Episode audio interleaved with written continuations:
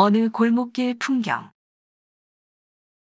어느 날 한적한 곳을 찾아서 돌아다니다가 초가집이 양쪽으로 늘어선 골목길로 들어섰다. 길 양쪽의 흙벽은 오래되었고 길은 비좁았다. 수채구멍은 덮어놓지를 않아서 악취가 났고 쓰레기도 어지럽게 흩어져 있었다.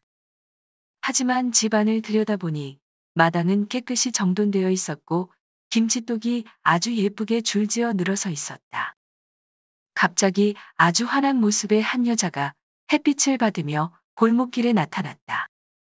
녹색 저고리에 크림색의 치마를 입고 있었는데 치맛단이 땅에 닿지 않도록 허리끈을 동념했다.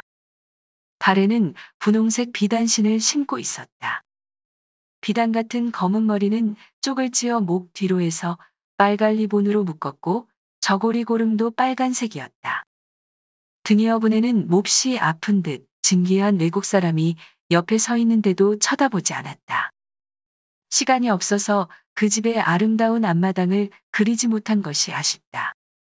그림의 왼쪽 벽에 있는 구멍은 불을 뗄 때 연기가 빠져나가는 출구다.